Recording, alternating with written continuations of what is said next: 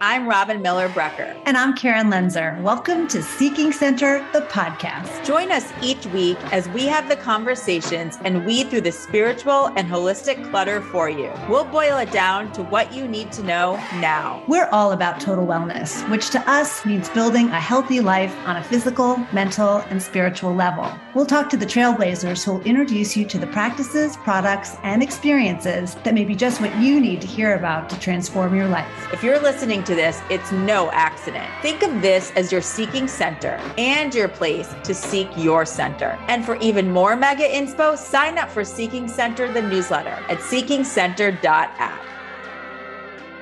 Today's conversation will not only be captivating, it will also be practical. We'll be introducing you to the whip smart and tremendously gifted psychic medium and spiritual teacher, Nellie Resnick. While we've talked to many intuitives and mediums, we've never really discussed intuition in depth until today. We are all born with this ability. If you don't pay attention to your intuition now, we hope that changes after today. Plus, Nellie is sharing her journey into mediumship and what actually happens in a mediumship or psychic reading. Plus, and this is important, why you should or shouldn't get a reading. And if you do, how to properly prepare. Nellie tells it like it is in the kindest and most hilarious of ways. Oh, and there will be some we couldn't make this up even if we tried stories along the way. This is going to be good. Hi, Nellie. Hi, Nellie. Hi. welcome, welcome. Thank you. So let's jump in with intuition. How do you define intuition? I feel like intuition is the ability to know or understand things without logical reasoning behind it. I've been talking to people about it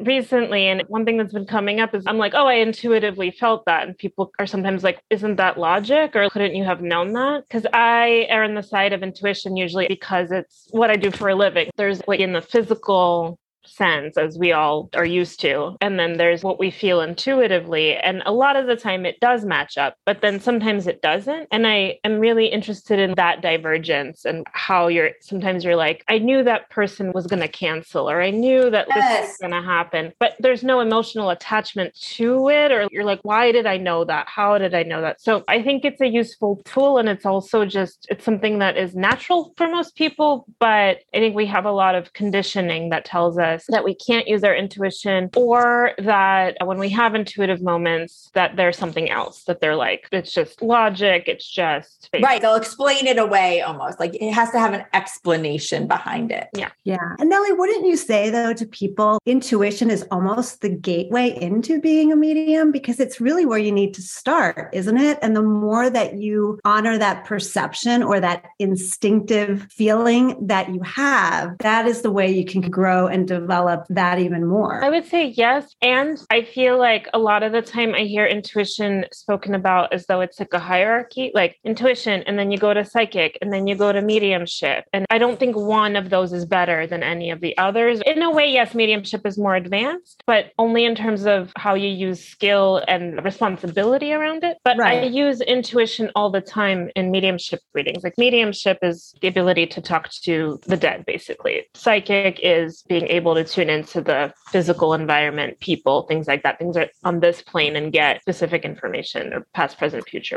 Intuition is a lot of other things, but I can get something mediumistically. Like I can be like, oh, your husband cheated on you. And my intuition will tell me, maybe don't say that though. You know what I mean? exactly. But it is that in, it's that ability to listen inwardly or outwardly, honor that and follow the thread is where to start if you're trying to develop that within yourself. Yes. And it's also, I find that intuition will tell you things you need to know. You like know, a mother's like intuition. something, yeah. Or don't go into that train car or yes. walk mm-hmm. down this side of the street, not this side. And so it's, I think it's very necessary. That's why I think I'm saying that the other, the mediumship and psychic ability isn't necessarily better because you can get, oh, there's a person in that house wearing a green sweater right now. And maybe that's a psychic feeling, but you don't really need to know all, all that. Yeah.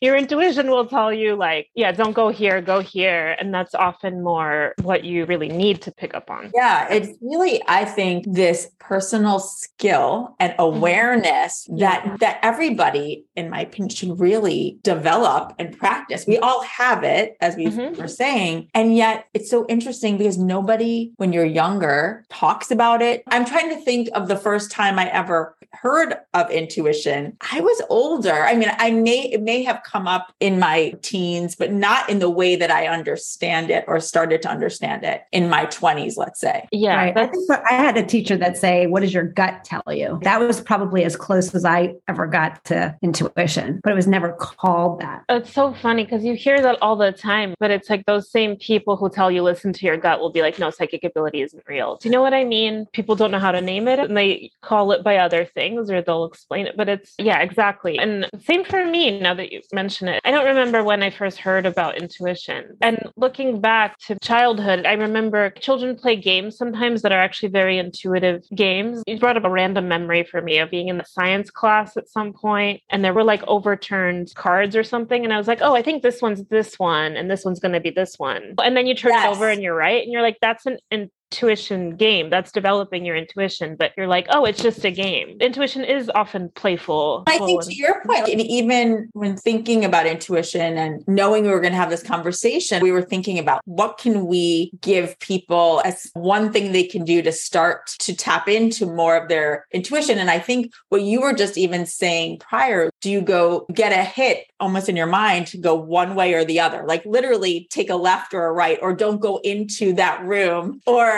there's something that strikes you and you don't know where it comes from. And sometimes the logical part of us just ignores it. But what are some exercises people could do, or one thing that someone can do to start to develop that trust? There's a lot of different things that I would say. I think one of them is to start paying attention when you think you have an intuitive moment. Your intuition will often come in a way that's, how do I put it? It'll use your own knowledge of what different feelings of yours feel like, but it won't be the same as it'll use the feeling of maybe disappointment to be like, oh, this person isn't going to show up, but it's going to come in. You're going to experience it differently than you experience actual disappointment. So start to really pay attention and log. And I'll give you an example. This is one I use in my classes sometimes. It's like a really silly one, but I was booking a client years ago. This was back when I was, I would email people. What a nightmare. But this person, we were emailing back and forth and it was all over the span of five ten minutes. This place, great, whatever whatever. The last email I was sending was like, okay, so confirming this time and here's how you can pay me and whatever. As I'm sending it, I just have this random thought out of nowhere that just comes in that she's not going to book you. Like she's not going to pay. She's not going to show up. And I was like, huh, interesting. So I sent the email and I'm like, let me wait and just see. Interesting thing about that thought was that it came out of nowhere. I wasn't consciously thinking, is she going to actually book me or not? I wasn't worried about it. I didn't really care. It wasn't something I had emotional attachment to. And it wasn't something I was anxious about. Do you know what I mean? And thought just came out of nowhere and I couldn't get it back. And I didn't know why. With intuition, you often won't know why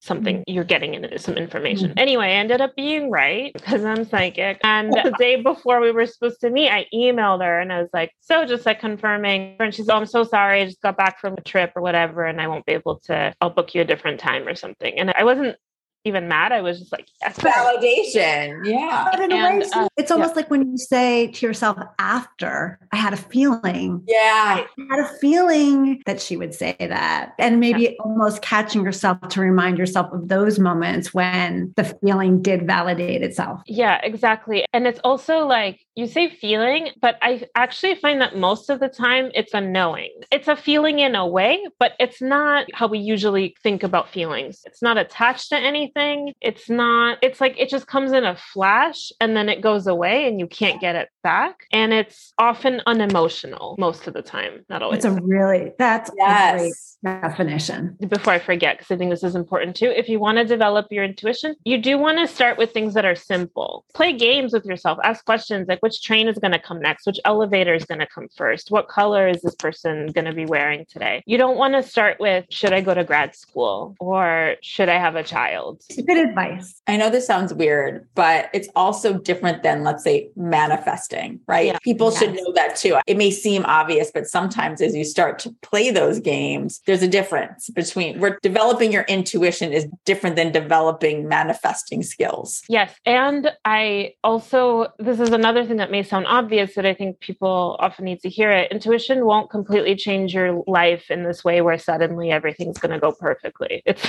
you right. have to like make mistakes and live your life and learn lessons or whatever it is you're trying to do with yourself. I don't know. But yeah, it'll help you out, but also that will still happen. Yeah. It's really, it, to me, it's more of a helpful guide yeah. or tool. It's like another resource. And if you play the game of it to develop it and it's not attached to an outcome, it will come more easily. When I'm driving during the day, I often use it to say, which way should I go? And that's like an easy, simple, I'm not attached to it, but I just want to see it. And it'll say, go, go straight, all getting me back to the same place or wherever I need to go. If I'm, let's say I'm coming home, I often feel there's a reason I'm taking that route. Most of the time, I should say, you have no idea why why, but maybe I avoided something else or I end up running into a friend who's walking, whatever it is. Exactly. Exactly. I was just going to say, if you're in a room of people, I like to do it that way as well. People that you don't know or a brand new group and sitting down by that person who you feel intuitively drawn to.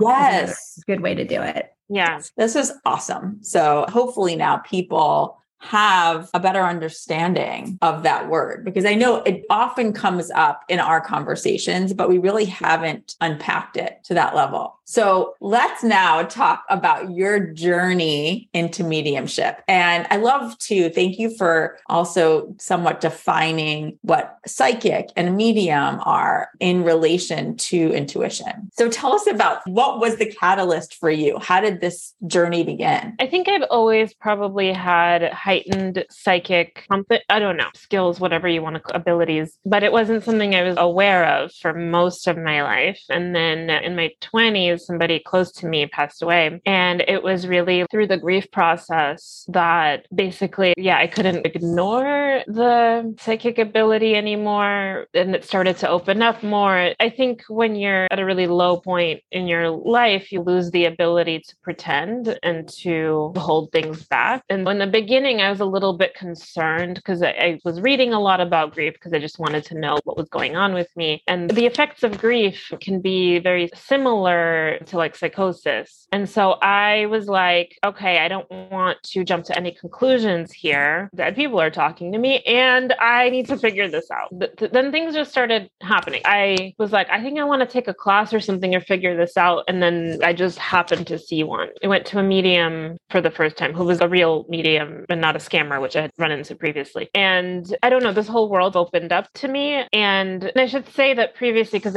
I'm saying this because maybe some people will recognize themselves themselves in this or be able to relate to this. Obviously, depression and anxiety are real things. For me, I had also realized in studying mediumship and starting to understand how my system was working that previously I'd been a very anxious person. I would suffer from depression and things like that. And I didn't realize how much of that was just my system being overloaded with intuition that I wasn't listening to and to just feeling people's energy around me that I couldn't recognize. I think empath has become a dirty word a little bit, but it's a real thing where you're just like picking up on other people's energy that isn't yours and you don't know how to process it. So I'll just say that. So then I just started taking classes, trying to figure it out. And that's when I really learned that it's a skill that you develop. And in the beginning, I had some very amazing readings that I did because I just needed proof for myself that this was real, that I was able to do it. I was getting details that I don't even think I get anymore just because I was really wanting that. This is exactly what your person looked like, and this is what your house looks like, and all of that. And then at the same time, I was doing readings where I was just learning how to piece the information together because starting to learn mediumship, it's a little bit like learning a new language for the first time, where things will come in symbolically, or you'll start to see in your mind's eye or feel something, but you don't know how to name it and then the more you practice, the more it builds and you're able to be more fluent in it. Yeah, that's a long story about how I got here. Was there a moment that took you, though, from your grief to that medium reading and then to you actually believing that you could practice it on your own? What was that transition? I'm not sure if it was one moment. I feel like when you mentioned that, I do feel like I have moments, but it was more like a, a tumbling into it, like a very messy slide. I think the very first reading I ever did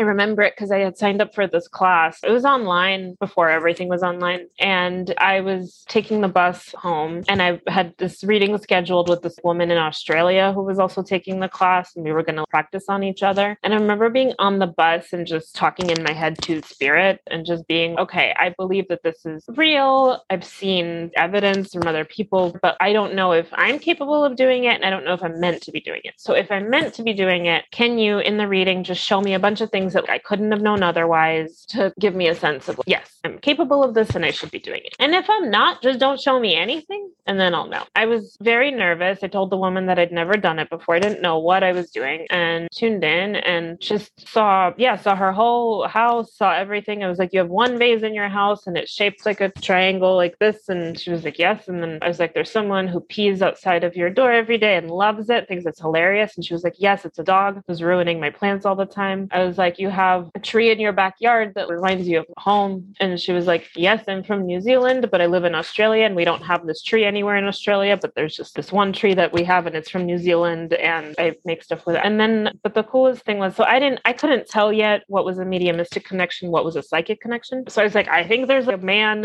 and a lady. I don't know what's happening, but I was like, I'm seeing a rug that's, and I described it and the colors, and I'm seeing a rocking chair. And she was like, My mother in law just died two weeks ago. And I took, I took one thing from our house and thought about taking another thing. And they were a rocking chair and a blanket that she used as a rug. That was exactly as I've described it. So I was like, okay, all right, cool. and then I did a bunch of shitty readings because that's just how it works. And I was still grieving. Grief never really goes away. But over, I think it took me a year before I ever charged for my first reading because I was practicing a lot and just trying to figure it out and also learn how to hold space for people too in the reading because you have to do that too if you do it professionally. But yeah, and I think that story is kind of important because I feel like a lot of people think that mediumship or being a medium, it's something you either have or you don't, or that it's like you figure it out and then you're on your way or whatever. But actually, it's a process it's a skill. There's a lot that goes into it and it builds. So I kept a spreadsheet of how many readings I did. I was very nerdy about it. I went to a weekly development circle every week, just trying to like practice techniques. And then I started doing it professionally. And in that reading that you talked about with the medium that was legit prior to you really going in and, doing this on your own, would you say that there was something in there that really unlocked for you in terms of, and also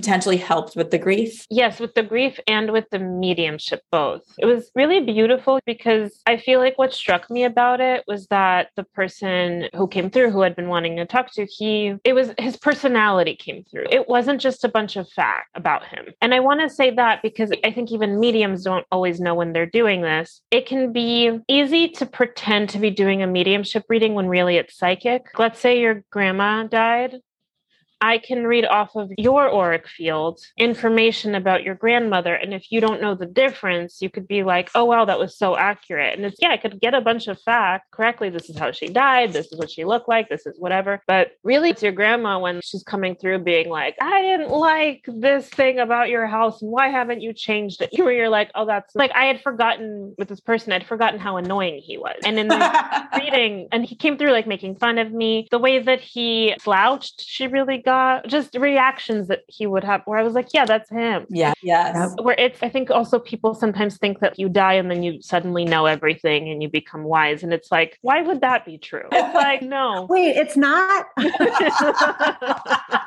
Sorry to tell. They still do work on the other side. They still have to heal and it's a process for them as well, it seems. So yeah, I think that reading really unlocked something big for me because it was like, oh, that you're right. That's him. Y- yes. You know? I love love that. Yeah. I never really thought of it in that way in terms of a psychic reading versus a mediumship reading. And that in a psychic reading, you can pick up someone's auric. I'm obsessed with this. So I'm interested interested. So please. I, and I've never thought of it that way, but I have had people say to me that's what they think is really happening. That whoever the reader is, they're just picking up from that person. I'm thinking of it for myself, developing my own medium yeah. and psychic skills because I am always practicing. I never really the mm. distinction. Yeah, made the distinction. I never made the distinction. And I can see where a lot of times it really was more psychic. And now I can also pinpoint when it was actually a mediumship too. So anyway, thank you for Oh yeah. I'm really interested in how things develop and the development of mediumship and what it has to do with culture and how that all ties in because a lot of what we think of as mediumship now are what we see and on TV and everything, it's really developed from spiritualism, which is a religion that kind of started in the 1800s in upstate New York, but it's obviously that's not the only form of mediumship or the first form of medium, but it's spiritualist movement, it was during a time when, from what I understand, people were questioning religion and people were more interested in science. And so people wanted to see if they could prove that mediumship was real. And I think that developed in a very interesting way because we live in such a society where we're so disconnected from our intuition, from our mediumship. It's almost like this other part of life that you sometimes access and then you go right back into whatever else that you were doing. And I actually think that trying so hard to be evidential because what I learned, it's called evidential mediumship. I think your listeners have heard of it, but I think a lot of people haven't. But it's what TV where it's your grandma died of a heart attack. She looked like this. And when you're so focused on evidence, I think you really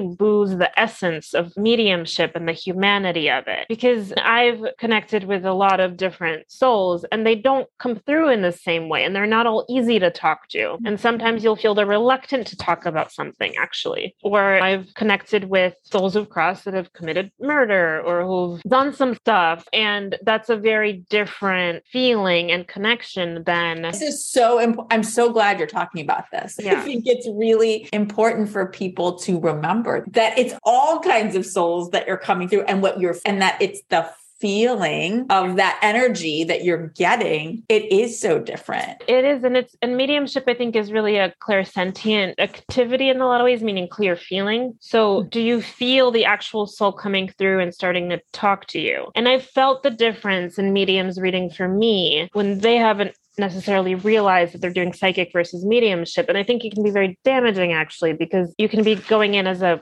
person receiving a reading and it might seem fine. I'm thinking of a reading I did for this woman, not to brag, of course, I'm going to make it like, and I did it well, and the other medium did it terribly. But she was telling me, so her father came through and he was a very interesting character. I won't go into details, but he, not your typical, oh, I love you so much and died of a heart attack, whatever. No, it was like this whole other thing. And it was difficult to get him to start talking, but that's how he was in life too, very secretive. And he did have a lot of secrets. Like pulling teeth a little bit, but I told her that's what was happening. And she was like, Oh, I get it. And she told me about this other reading she'd had where he, he didn't even talk to me. He was just kept talking about my mom and all this stuff. And I didn't say this to her, but I was like, That medium was not picking up on your father. I'm sorry. You can be like, Oh, your father's in spirit. He's talking about your mother. And that, like, all of this just like psychic information starts to come through, or even about him. Like, maybe he looked like this. And then as the reader, you're left a little bit cold. Yeah, that sounds like him, but why is he talking about that? Or he's oh not God, even acknowledging totally. this thing that, that happened. Definitely happened to both Karen and I with others. Yeah. I want to be, it's a really difficult job. And I think I don't want to be mean about mediums either, because I think most people are doing their best. I think it's just this pressure to perform. Mm-hmm. And also, as a medium, you're only able to receive information that you're ready to receive as well. So if it's not within your belief system that souls who cross can be, I don't know, still going through something or reluctant to talk or anything difficult, then you won't necessarily necessarily pick up on it. So I think it's the job of the medium to be really open to possibilities and not just go off of belief, but really be really curious and open, which is not an easy thing to do. So I just want to be kind to people trying to do this work as well, because I've probably done it too. I've made mistakes too. I love that clarification for people and understanding how this has developed. I love that you were talking about spiritualism and so forth and where we are now. And it goes to the next question we wanted to ask too about can can everybody actually really do this? Because I think you were saying earlier that we all have intuition and it can be developed. But to your point, it is a skill that has to really be worked diligently and carefully and honestly over time. What is your answer to that? Can everyone yeah. do this? Yes and no. I feel like when people ask me, is everyone a medium? It's asking if everyone's an artist. It depends on how you're looking at it. It's kind of the other example I give is it's a little bit like anyone can learn to play football, but not everyone can play for the NFL. That requires 10 different things to be true. But yes, I think everybody has the capacity for mediumship. We are souls in bodies. And I think it's through connecting with your own soul, which sounds a little abstract. I understand that as I'm saying it, but really learning to tune into even a chakra or something, get yourself started, that you were able to connect with other souls, whether living or past and we do it to your point, Karen, from before when you meet someone and you're intuitively drawn to them. It's like, what is that? That's not mediumship. I wouldn't classify that as mediumship, but it's a soul to soul connection. Something's going on that's not logical or nameable sometimes. Does that make sense? Oh my God, it does make sense. And I think it also goes to everything we're talking about. It starts with intuition to a degree. And again, it's not hierarchy, but it's mm-hmm. developing that and starting to understand messages, what's coming in, and then being intentional intentional with your own thoughts about what you are asking to receive and connection with other energy, whether that's psychic or mediumship, being mm-hmm. intentional about those connections. And also to the point of mediumship as well, a lot of people lose someone that you've loved. And it's obviously really difficult thing to go through. And I want to say this because people grieve, they want to hear from their loved ones, or how do I know if they're around me? And I feel like I run into a lot of different things with this, where sometimes I think people are like, oh, I can't feel my loved one around me, but maybe they come through in a dream to someone else or something. And what can happen there is they might not be around you, sorry, but they might be actually. And you might just be very used to their energy. And so it becomes almost part of your own, or you're not feeling it. The other thing is, if we've said this before, but if you're really attached to an outcome or you're really desperately wanting to feel them or hear from them or have them come through in a dream, that actually creates almost a block because you're so focused on that one thing. It's like when you're writing an essay and you're like, I've been staring at this one sentence for two hours. Let me just go eat something. Yeah, and, and co- come right. back to it. Or people ask about signs a lot and they're like, what's the sign from this person? And it's, I think often people think about mediumship as that you're just receiving things, but it's actually like a back and forth conversation where maybe a spirit will show you a bird or something. I don't know, canary. It's the first time I've used canary in a sentence, I think, maybe ever. And you're like, oh, is that a sign from this person? And they go, yes, she paid attention. And then they'll send you more canary. But if you see a canary and you're like, cool, there's a canary, that, then your spirit's going to be like, oh, crap, got to send her like a leaf or something next. Hopefully, I think it all leads to talking about what's a mediumship reading like with you because I think everybody conducts readings differently. Yeah, for sure. I feel like I approach it in a holistic way. I think in the beginning, I used to really think of a psychic connection and a mediumistic connection as two extremely different things, and they are, and we've talked about it. But I feel like really in a reading, you need that kind of flow of information from different sources. So, first of all, I usually tune into people's energy first and their higher self first to be like, why are you here? Psychically I pick up on that information. Because if someone's house just burned down and they need help with that, their grandma's not necessarily going to help them. She I, might. I she that's, that's actually very important for people to understand. I think a lot of people come to a reading, and we're going to talk about who should and shouldn't really get a reading at a certain time, but people don't necessarily think about the fact that there's actually a whole team that they may not even know that's surrounding them. Yeah, there's a whole team. And and also that a lot of the best psychic information actually comes from their auric field. And I think that this is important because people are obsessed with outsourcing power and wanting to hear from, oh, does this, what does my spirit guide have to say? And what is, the, and it's, you're a spirit too. So it's like, sometimes the best information comes from me just tuning in, just a basic psychic connection. So, yeah, we do different things. I feel like when it's about the person, a lot of the time it's just tuning in with them and seeing what's happened in their past or in their ancestry that's brought them to this point. So, perspective and understanding. I tend to focus on that more than on predictive stuff because I think predictive stuff a lot of the time is just potentialities. And I just try to do it in a way where I give over to what needs to happen. And often that's just helping people get into their own power a little bit more and figure it out. And then maybe other people that you've known who have passed will come through. And I also, a lot of mediums, this is the way that I was taught, where they'll just do whoever comes through and that's who's meant to, and that's it. And I've stopped doing it that way because I find that sometimes I just don't pick up on someone naturally for whatever reason, but that doesn't mean that they're not there or don't want to talk or that maybe the person really wants to talk to them. So I try to give room at the end too, where if something didn't happen that you want to know about or you're hoping to hear from someone, there's no guarantees, but yeah, let's call them. Yeah. yeah. I think to your point, the mixture of the psychic and the mediumship, in my own experience, makes it even more special. Receiving, if you did just lose someone important in your life, and not just like within a year or something, and maybe it's a year later, you do first want to just make sure that they're okay. And you want that validation that it's them. But then what I have found is that then being able to receive certain guidance or messages for your own life from them or whatever other spirit is coming in is what makes it it's even more magical of an experience. I think so too. I think it depends on the connection. It depends on, as you're saying, how recent it was. Someone who, even if you were close to your grandmother, maybe she passed away five years ago, that's going to be a very different connection than if your husband died six months ago. Exactly. It's such a great point. And so, to, I guess, leading into the who should and who shouldn't have a reading, then, if someone is listening and wants a reading right now, is it important they do a little bit of a self assessment before they walk in about where their energy actually is and where their expectations are? For please, that? please do. for Best Nelly, I've said this to her before. She has your prep and prefacing before you even book a reading is I've never found anything more written. Number one. Thank you.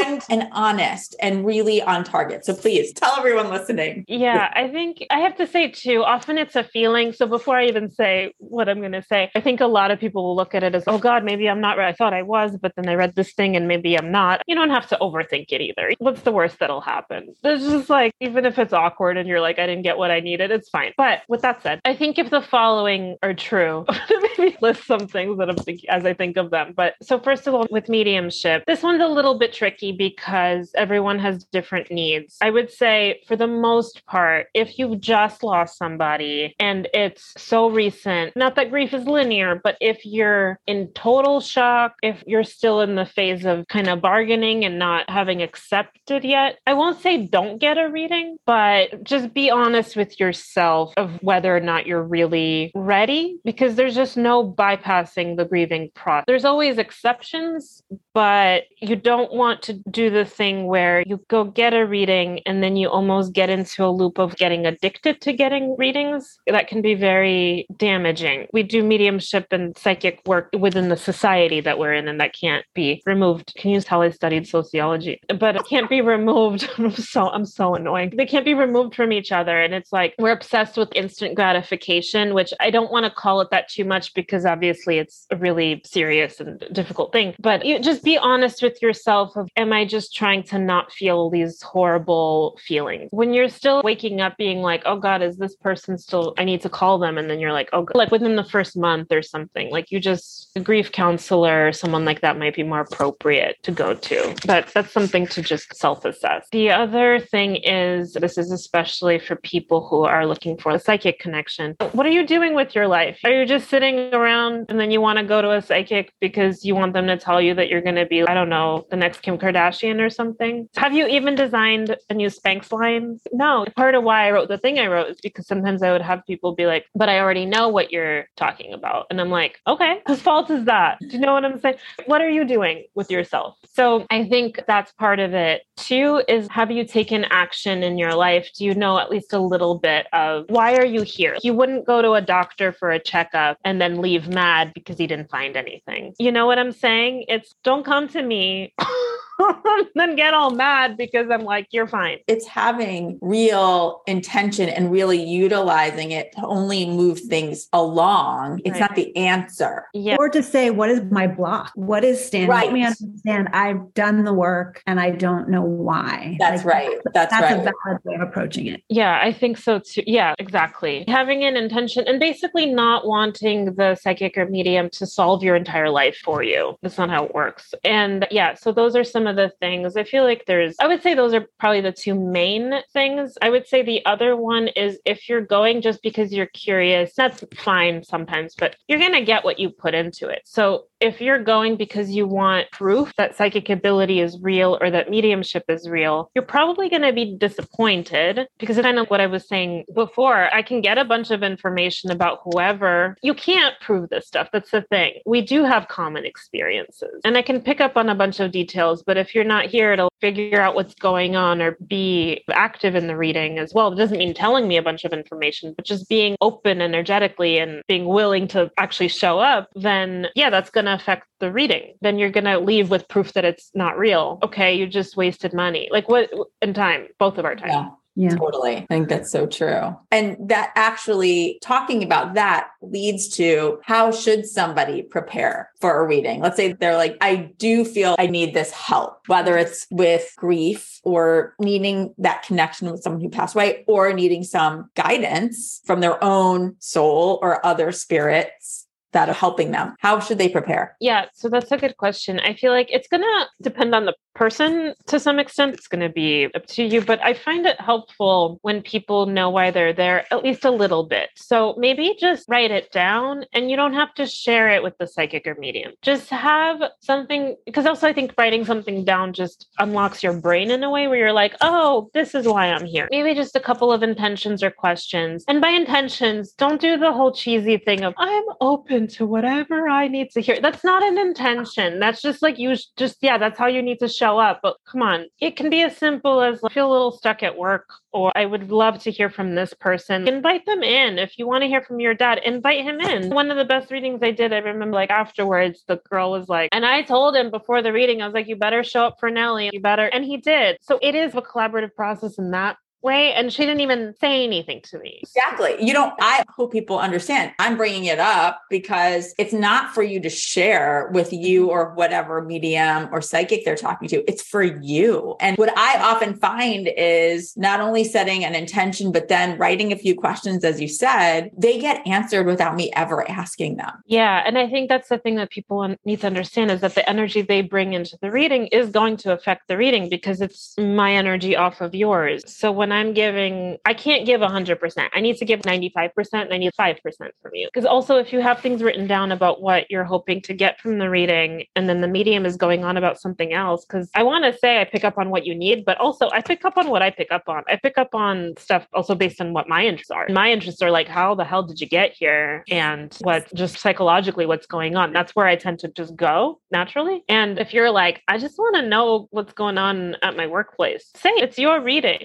It's yeah think it's a balance of power that needs to happen, basically. So I think everyone kind of needs to prepare in a way that feels right for them. And also, uh, I know I just made fun of showing up where you're like, I'm just open, but you do want to show up open because you might think that your issue is one thing and it might actually be something else. Totally. You might be like, my job is driving me crazy and my boss keeps pushing my boundaries. And I might start picking up on when you were growing up at home, it was chaos. And on first glance, that doesn't have to do with the issue that you brought in, but actually, that's the whole issue. So we'd want to be op- open and at the same time bring in intention. Yeah. Yes. And the openness should be without question if you've decided to book a session, you should be open. And then it's setting the more specific intention for yourself. Yeah. yeah. The person who is coming, if they're going to someone who's a good medium or psychic, should be able to expect that they will get some specific information back. I know I've been to readings where it's been like, like you were saying before, it's, oh, it's all over the mulberry bush, but there's nothing really specific that comes. I think just to know when you go to see someone, that is a fair expectation to have that if you come open that you will get some specific information as a result of a reading. I think so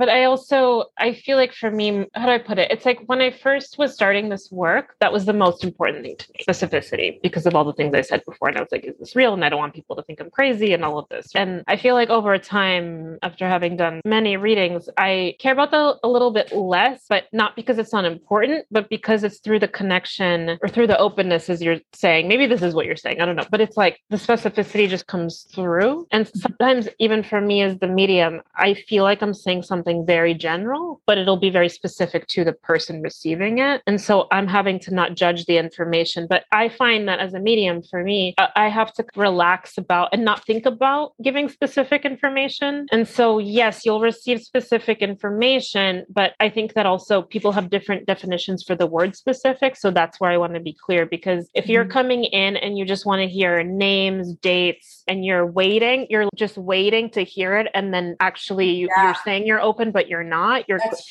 huge. Because for me, sometimes when you're going to get a massage and the massage therapist can't get in there, that's what it feels like for me with certain people. So if you're really going in there being like, I'm just waiting to hear something specific, you might actually end up being disappointed because I can't get in there because you're blocking me. So, yes and no. I think it helps, yeah, ground a lot of people who maybe haven't had a reading before on what to expect because yeah. they may go in there with that list like, I want her to say this, this, mm-hmm. and this. And because they're so locked on that, they either miss everything else or they, like you said, they block that. Exactly. And a lot of the time, those details or those specifics will come in the middle of the reading or towards the end. That's what happened yesterday. I was like, does number 24 make sense? I was like, 24, 24. And she was like, that's the day he died. But that happened, 75% of the reading was already done. And a lot of the specifics came at the end. And the way that the reading started was honestly very general because again with mediumship it's like just think about and i'm sorry but it's like you die you're dead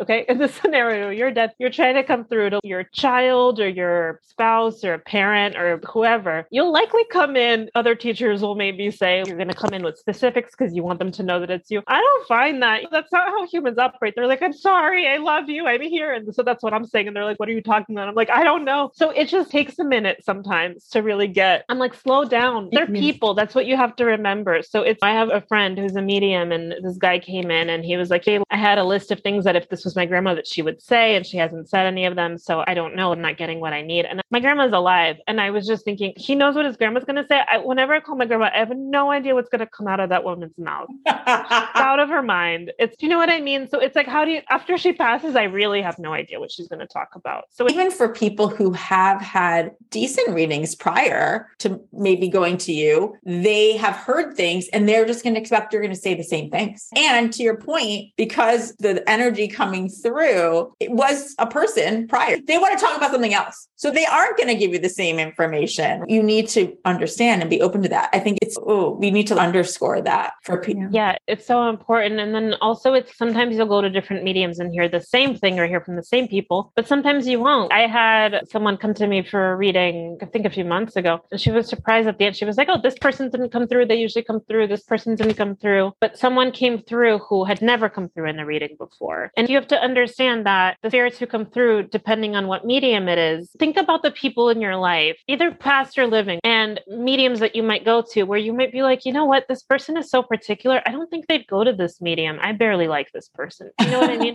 my my great grandmother will come through to anybody because that's who she is. She'll get along with anybody. But I have a friend who he'll only come through if he likes you. I'm sorry. It's I get it. The person who came through that she hadn't heard from before, I'm like, I understand this because he's wait, I feel like his sense of humor I get, his personality I get. So as a spirit felt easier talking to me. So it's I think we have to bring the humanity back in. Yeah. Wow. It's a great way to put it. I would never have thought of that either. Never. That's really helpful. You have shared some really good stories already throughout this conversation. Are there any others or is there one other that you want to share for people listening? Or any stories of transformation? I think some of the most transformative readings for other people are ones where someone comes through who is totally different now than they were when they were here in the physical. So I'll share this story, but I'm going to try to keep it really general so as not to out anybody. But there's a client I have who is just so wonderful and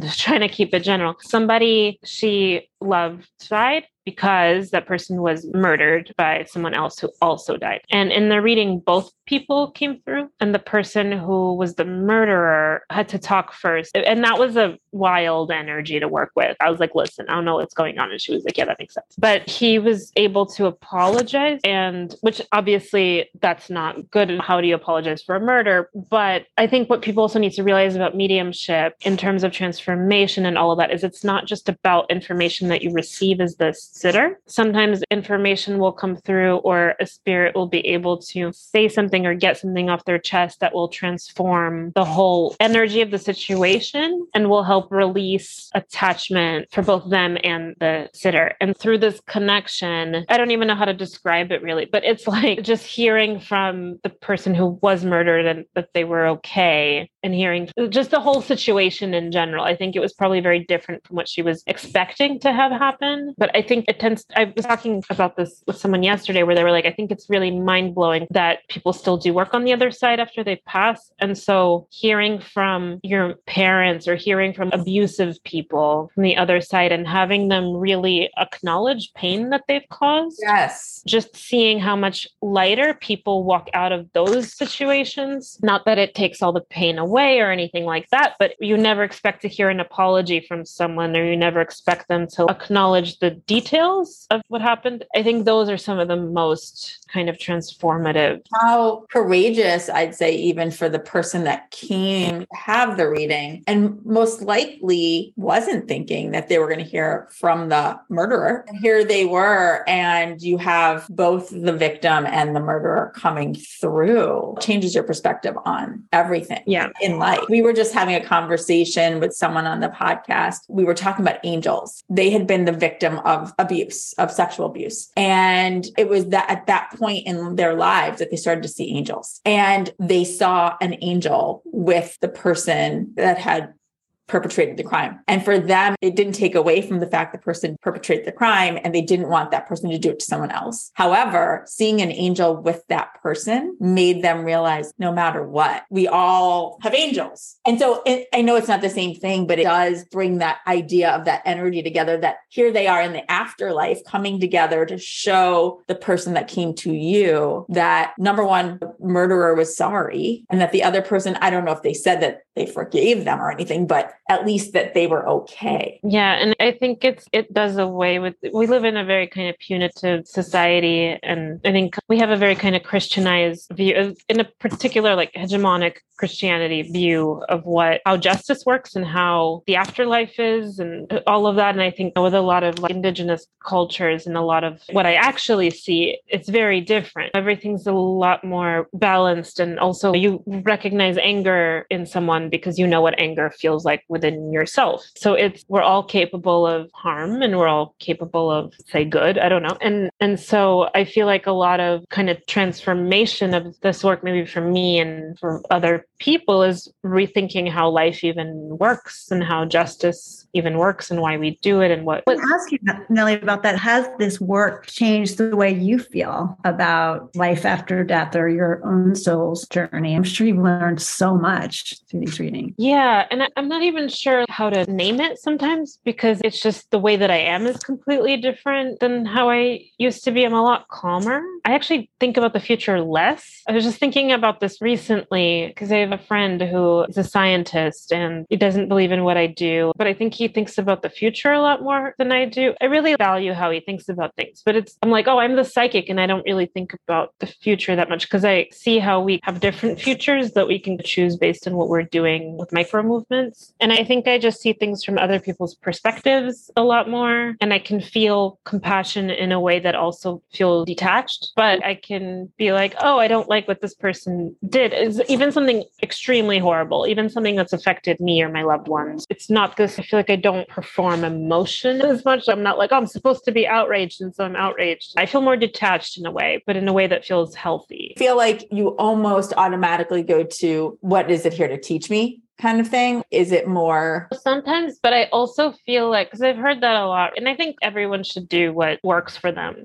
But I feel like sometimes the danger of going, what is this here to teach me, is you bypass your own feelings. And sometimes I think that also that language can be abused in a way where it's like, oh, this is here to teach me something. But when really it's like, girl, get out of there. Sometimes I do think about what is this here to teach me, but I don't think I go there first. I think I did in the beginning because I thought I was supposed to or something, or I couldn't make sense of what was going on, meaning, yeah, oh, yeah. dead people are talking to me. What is going on? Am I, oh, lessons? Okay. But, and now I'll think about lessons and what is something here to teach me but later after i've processed sometimes you just i think that's a great point. The processing is important but I, i'm also thinking of it as there are these losses. So at some level once you have processed why and where does that fall in your life? And what you know and or why are certain people not even dead people in your life? And what is that here to teach you? Is it teach you to be stronger so that you say get away, or it's helping you evolve a certain part of yourself more? Who knows? But there's that. I think your point is that maybe eventually you're there, but processing of something is very important. Yeah, I think both are true. I think that's what I'm saying too is that I think what I see with a lot of people getting into this work for the first time is they think they're supposed to be superhuman or something. And you start and you start just just tip you're like the I'm fine.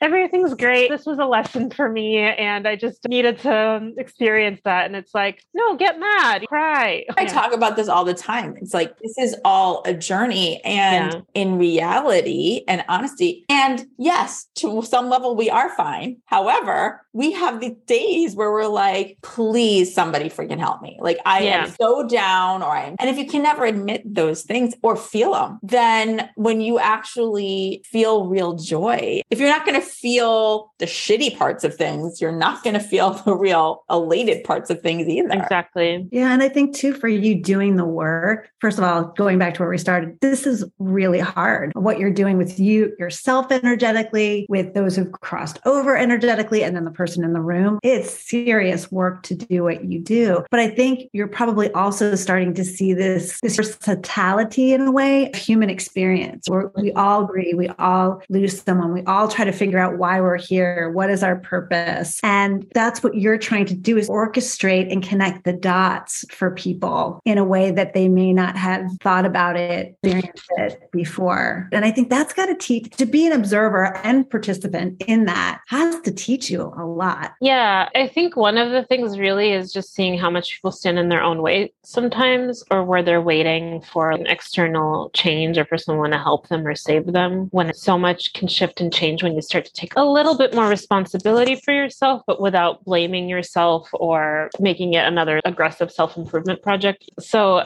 yeah, I think I feel like doing this work for myself, I guess I would say I live in the moment a little bit more because I see how people regret later not doing that. Excited about something, I just let myself be excited. Sometimes, even with goals that I have, I'll just be okay, this is a goal that I have, and let me just do the steps, and then whatever happens, and maybe I'll end up somewhere else. I just feel a lot more relaxed about things because I really feel like I see proof all the time of how being extremely anxious about things really help or trying to control everything. And we only have one life in this body and in this timeline. And it, whatever you want to do besides hurting people. Yeah. Otherwise, you're going to have to deal with that on the other yeah, side. That's right. If there's something you want to do, just do it. I think that's a big part of it is like how much we wait for permission or try to find the right timing or whatever. And it's like, no, do stuff. Go for it. I was just going to say one last question. We love to offer people who are listening practices, daily spiritual things that you do to align your energy, to reground, to connect. Do you have any of those that you could share? I, I take a lot of walks. Honestly, a lot of my meditate and I do specific kinds of meditation. Most will call it like sitting in the power. You can Google it. There's a lot of meditations like that. But I sit with my own energy a lot when I meditate and I just connect with my higher self. And it's often just getting into a feeling of connectedness. And that's how I kind of build up my energy. And that's what allows me to do readings. But besides that, I take a lot of walks and I exercise. I do strength and resistance training. And that's really important for me as a way to kind of get energy out. And I consider it a spiritual practice really because I think it doesn't have to look any type of way. So if you're someone who you're like, I can't sit still enough to meditate, it's so listen to meditation music and walk outside, or listen to like heavy metal and walk outside. Who cares? I think so much of spiritual practice is about grounding into yourself. And I think a lot of my own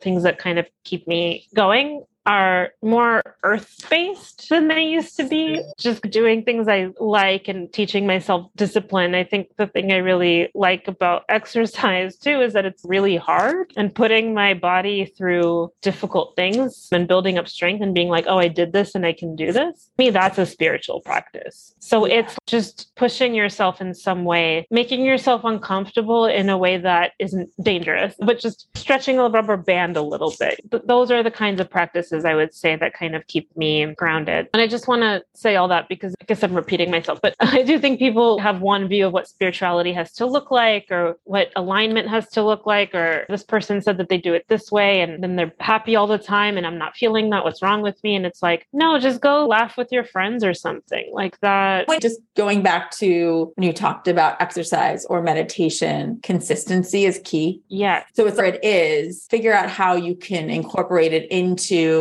however many times a week. If it's something that meditation might be easier to do every day and maybe exercises almost every day, but it's more that there's consistency with it. So exactly. you're constantly keeping that groundedness and mm-hmm. connection. Mm-hmm. And building up a practice, getting better at something. I think that helps yes. so much. I think people think of spirituality or of connection as going outside of the body, and that's not true. The earth is our ancestor too, trees are our ancestors. And through exercise or taking walks and noticing things, your intuition works through that. So actually, the more grounded you are, the more you're able to have spiritual and intuitive experiences. Thank oh my God, so much here.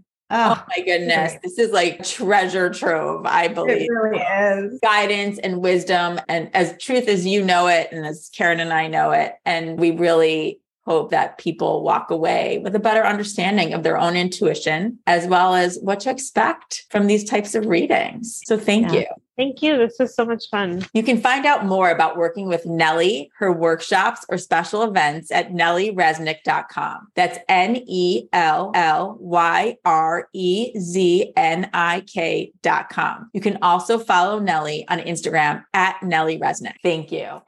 Hey!